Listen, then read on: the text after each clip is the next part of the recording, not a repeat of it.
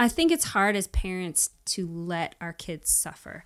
Although I think there's probably again two sides to this, right? Because some kids, some parents are like, you know what, it's tough love. Like let them suffer, let them figure out, let them learn it.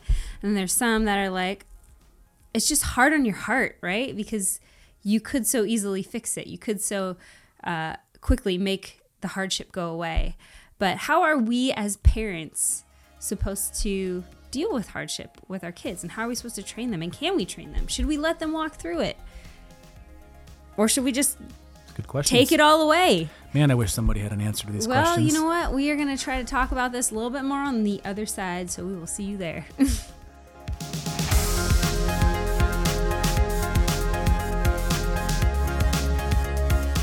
I often think maybe our kids' version of suffering is whenever we're at a hotel or something and there's no Netflix and they have to watch commercials between the cartoons.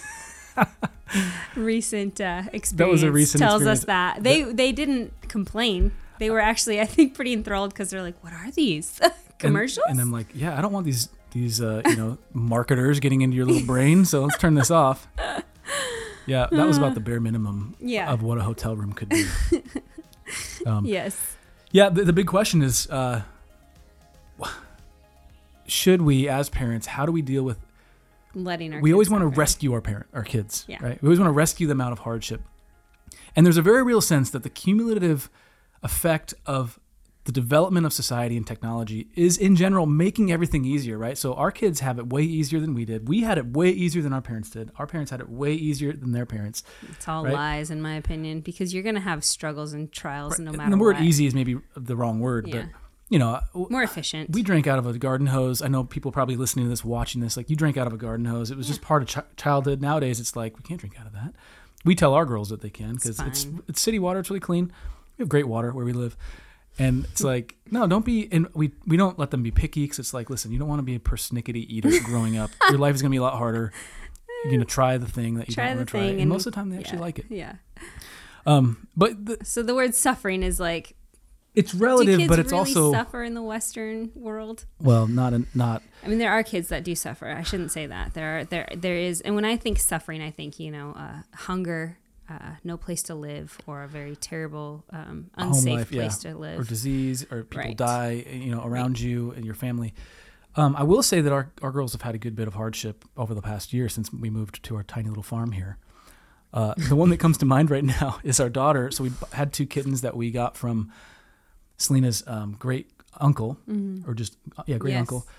He passed away, and there were barn cats. And we went to his memorial, and they had these kittens that were ready to be adopted. And kind of on a whim, we Mm-hmm. said, "Let's get our daughters some cats." So we got two little calico barn cats. Yeah. They're just the cutest little cats. One was named Fiona. She didn't have a tail. She it's like it got stepped on and it Yeah. fell off. And she had what I called the mud flap. Just think. it just kind of. And then you had uh, then we have Daisy. Yes. And anyway, Fiona disappeared. Yeah. Daisy's still around. Fiona disappeared. That was Della's cat. Della's our oldest. And she cried and well, actually, she's she has days where she's yeah, like it comes suffering. in waves, as Anyway. grief should. yesterday yesterday she goes and I'm, I'm tempted to do this so we can lock it in but she goes mama can we get another kitten we've talked about getting her another kitten Yeah, and I was like, only if it's a boy cat, because I don't want to be paying because boys are hundreds to, of dollars to, to, make sure they don't have babies. and she goes okay we can get a boy cat and what did she say she goes, I already have a name picked out, and I'm thinking she's, you know, we're reading like Polycarp. We're reading some great stuff right now in homeschool. I'm feeling like, okay, maybe it's let's see be what some really comes of this really yeah. super liter- literature based name or something. what was the name the name was Jim. and it comes from this show that I she's don't watching. know. Yeah, it's not from the office which i just occurred to me. But i'm like that's amazing. I love animals with human names. They're hilarious. So like yeah that's our cat daisy and that's jim. Like how awesome would that be? So i don't know we may have a cat. Anyways, the story is about she lost her cat, Yeah, or she and- didn't lose her. The cat ran off, Deal- or and we don't know if it's dead or whatever. And she's really struggling with that. We also, when we got chickens the first time, the post office was they, they left them on a cold loading dock for too long, and we had ten chickens show up dead on arrival. Mm-hmm.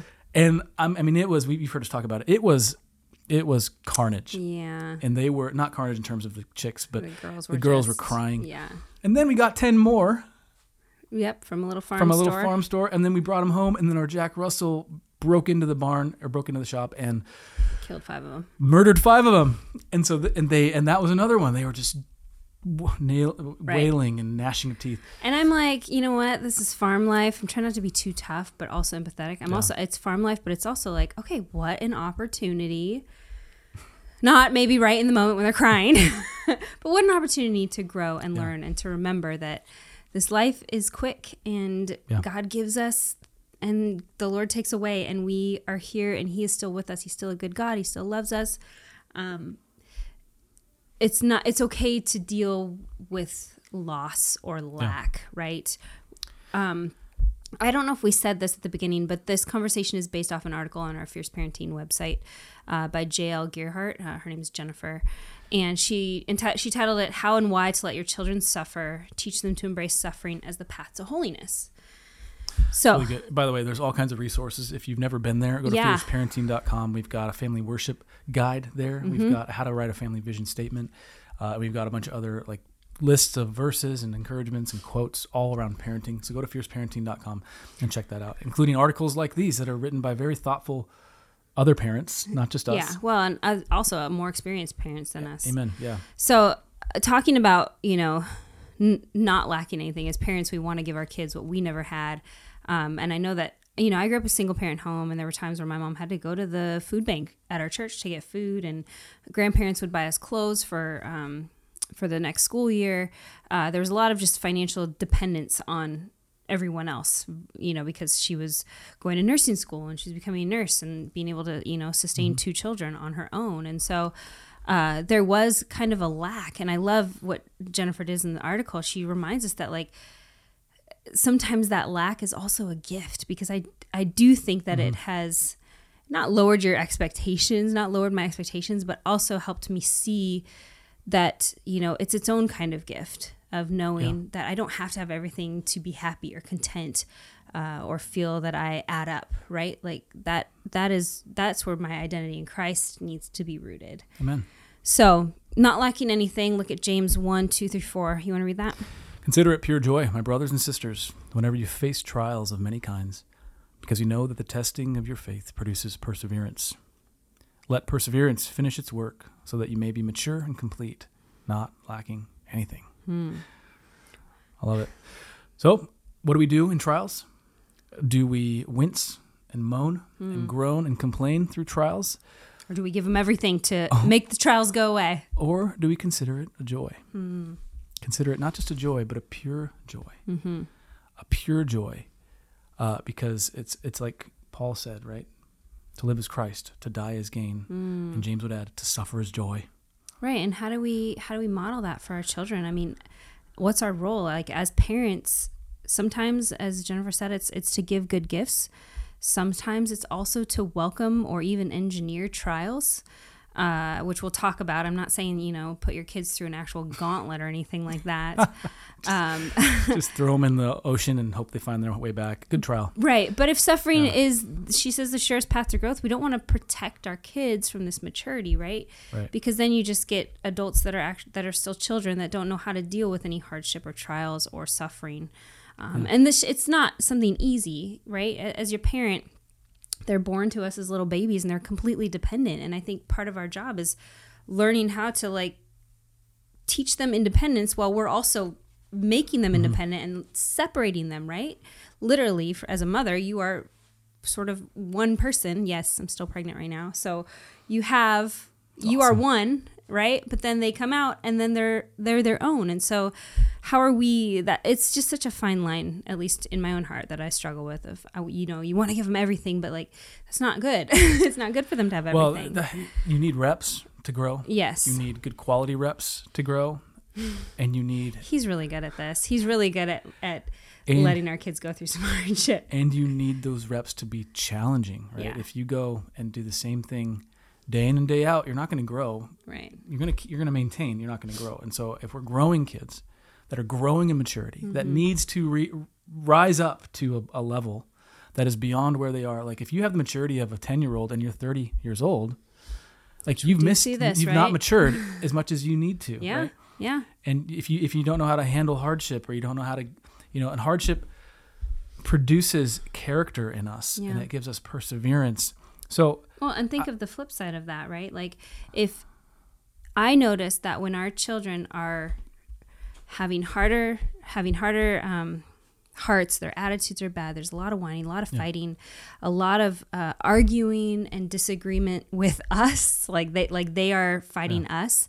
Um, usually, it's it's a sign that they're about to go through some sort of development or growth, or we need to help push them into that, uh, lead them, teach them, guide them, show them. Uh, I think our youngest right now, we're trying to potty train, right? And she is, there are some serious resistance to that. Although she, when she wants to do it, she wants to do it. So well, she responds differently to daddy's potty training versus she does, but she wants, so we've had to tag team it. but she, but you've noticed that her, she's very whiny. She's very grouchy about a lot of things most during the day.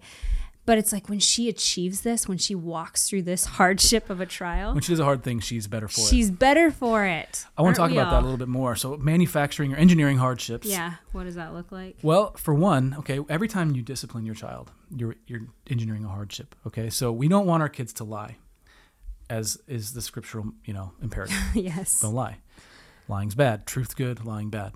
Okay, so when they lie, unless we impose on them a consequence, they will never feel the effects of that lie. Mm-hmm. If they lie, you know, to you know in court or something and it's perjury, or they lie on a, an application and they lose their job, or they lie in the, out in the world, they're going to get that consequence. That's not engineered. That's just reality. Mm-hmm. If justice is served. So we are the arbiters of justice in the home. And this is one way that we engineer con- uh, hardship because the trial will, will root out the sin in our hearts. So if they lie, we then come up with a, a, a consequence that kind of fits the crime. Um, and that's up to the parent to discern and to dole that out. But that's one way that we engineer hardship, and that's so necessary. And if we, and if not only should we do it, but if we neglect it, we are sinning against God because we are not obeying in shepherding the child's heart that He's given us. And I think just even that process of disciplining and then repenting and praying with your child and mm-hmm. bringing them back in saying all is forgiven. You're you're modeling the gospel for them every time that you are going through this okay you you disobeyed you are suffering the consequence there's a separation now we've talked Yeah. about it you're forgiven we, you repent like that's just that model on its own is so powerful and god uses it for our good right like because he's god because he's sovereign he's all powerful And the key to that is executing on that without losing hope or losing faith in the fact that it is Right. going to bear fruit. There were times, and this was just in the recent past, our third born is by far our, mo- our most stubborn to teach. She's had days, I feel like, where she's had timeouts in the double digits. and her timeouts are long. I mean, we, like, well they're not minutes. like hours well, like five minutes. yeah which is long for a two-year-old right And until she learns, and we make her kind of say, okay, what did you learn? And she barely can talk, but she knows. oh she can talk It's true. she can talk well enough. But and she's starting to turn that corner. yes those seeds are starting to grow into the fruit of obedience, into the fruit of awareness that oh, I can't just hit people. Oh, I can't just scream, scream at the top of my lungs all day long. Oh, I can't just throw a fit when I don't get what I want. Mm-hmm. Oh, oh, the world doesn't revolve around me. Oh, right. So it's finally hitting her, and and, the, this, and we had to manufacture the hardship to bring that out in her because if we just accommodate every time, like that's how you create a tyrant. That's how you create the kid that's that's throwing the tantrum in the Target aisle. Or the and Target ironically checkout. you'll never have the relationship that you're hoping for with your child by by acquiescing and Oh. by not disciplining them so that's good. all right healthy hardships what they might look like in our kids' lives um, nat- natural consequences so kind of not choosing not to shield them from you didn't bring a coat it's 30 degrees outside i'm sorry that you're cold That's what I don't like that though because then I'm like, then they're gonna get sick and we're all gonna get sick and we can't go anywhere. it's gonna be terrible. So I'm always just like, just give them a coat. But like, if they're hungry, which is another thing too, though, if a three year old or a two year old's hungry, you're gonna hear about it until they're not hungry anymore. well, they're at an age where maybe you need to have some grace in certain areas and, and create hardship in others. This is coming from the article too. by the yes, way. a few of these, yeah. Yeah, we have like we have a pretty. We want to make food that's good, but we don't want to make. We're, not, not a a restaurant. restaurant. Yeah. and so like you eat dinner, and that's our dinner. Like this is not a. You don't get to. It's not DoorDash. Yeah. All right. so we we made this for dinner. Yeah. You will eat it, or you will go to bed hungry. And No love snacks you, later. There's no but, like, dessert. and and uh, we've had it to where I've, I've left the dinner on the table so that if they come back and they want food i'm like there it is just it's like the only thing on the table So they'll eat it. Most of the time they'll eat it. Yeah. Of course, you know, do that with a teenager. That might be a different story. Like it's be funny. Right. Um, so teaching and encouraging self control uh, and discipline. I mean, those are things. Those are words that Mm-hmm. I think just should not be um, void in your vocabulary as a pa- as a parent and in your home. Um, like you said, making them do uncomfortable things, things they'd rather not do. So things like going to visit an elderly person, right, at a nursing home. That's not a grandparent. That's not a grandparent. Striking up a conversation should with do that, by the way. with another kid. Yes. Striking up another con- conversation with other kids who might seem lonely or on the outside. Uh, forgiving their sibling because that's never comfortable, right? They just want to be mad. we all want to be mad. Um, This one's huge. yeah. Uh, constructing a life for your family that doesn't revolve around the kids or any one kid, because you might have a kid that maybe takes more attention, especially if they're Which young. is hard because kids can be demanding, especially I think in the younger years, and it's easier to just sometimes throw a screen at them or like just you don't want your whole life to to be always revolving around them, their nap schedules, all the things. But at some point, sometimes like a one year old needs rest, a baby needs rest. So how do you strike that balance of okay, the world doesn't revolve around you, which you've done with our, our youngest is Well, our oldest had an episode, and she's eight, where we oh, were Oh, yeah. we were supposed to take them and drop them off to hang out with your mom to go see her sisters, Yeah, her little horse. horse. Yeah. and there was miscommunication.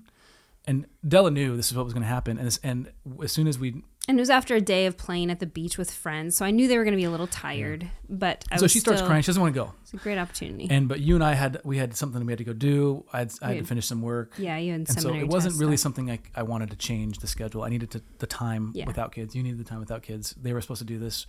Anyway, I just made I, I she was crying and I'm like, I love you. I'm really sorry, but this this is not going to change. Anyway, she pulled out of it. And then later that night, I told you on the way home, I was like, I'm going to talk to her. We're gonna, I'm going to tell her what that was all about. And Yeah. the whole reason was, you need to learn that like sometimes You gotta do things you don't want don't and that do are it, yeah. uncomfortable, and it's not even uncomfortable. makes you She just didn't want to, and she you- totally grew and she into pulled it. out of it really in record speed. We're Yeah. told. Uh, the point is, is that now that's in her, that's cataloged in her little mind as a time when, oh, it Mm-hmm. Right. wasn't like I can actually grow from this. And I do want to say something too. There's something on the, that's not on this list of reading stories and reading stories that have trials in them and hard things. We did an episode a couple times, a It was the last one, or two, Oh. yeah, two episodes ago. Yeah, yeah, about uh, the power of storytelling and power of storytelling. So Yeah. we've we've started reading. Uh, I think it's Trials and Triumph, and it's this. It's it's a book of of short stories about martyrs. And I was a little like, oh, I wonder how this is gonna go with our girls. If it would be scary. It's written in such a way that you know what's happening, um, but it's not too overly descriptive to where they can't sleep at night.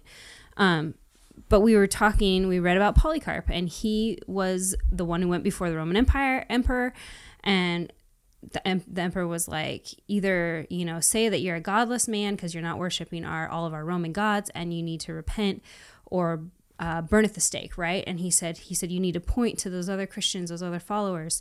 And instead polycarp points out to the colosseum of romans and he's like repent you godless people. And he's like i've served my lord for the last 60 years.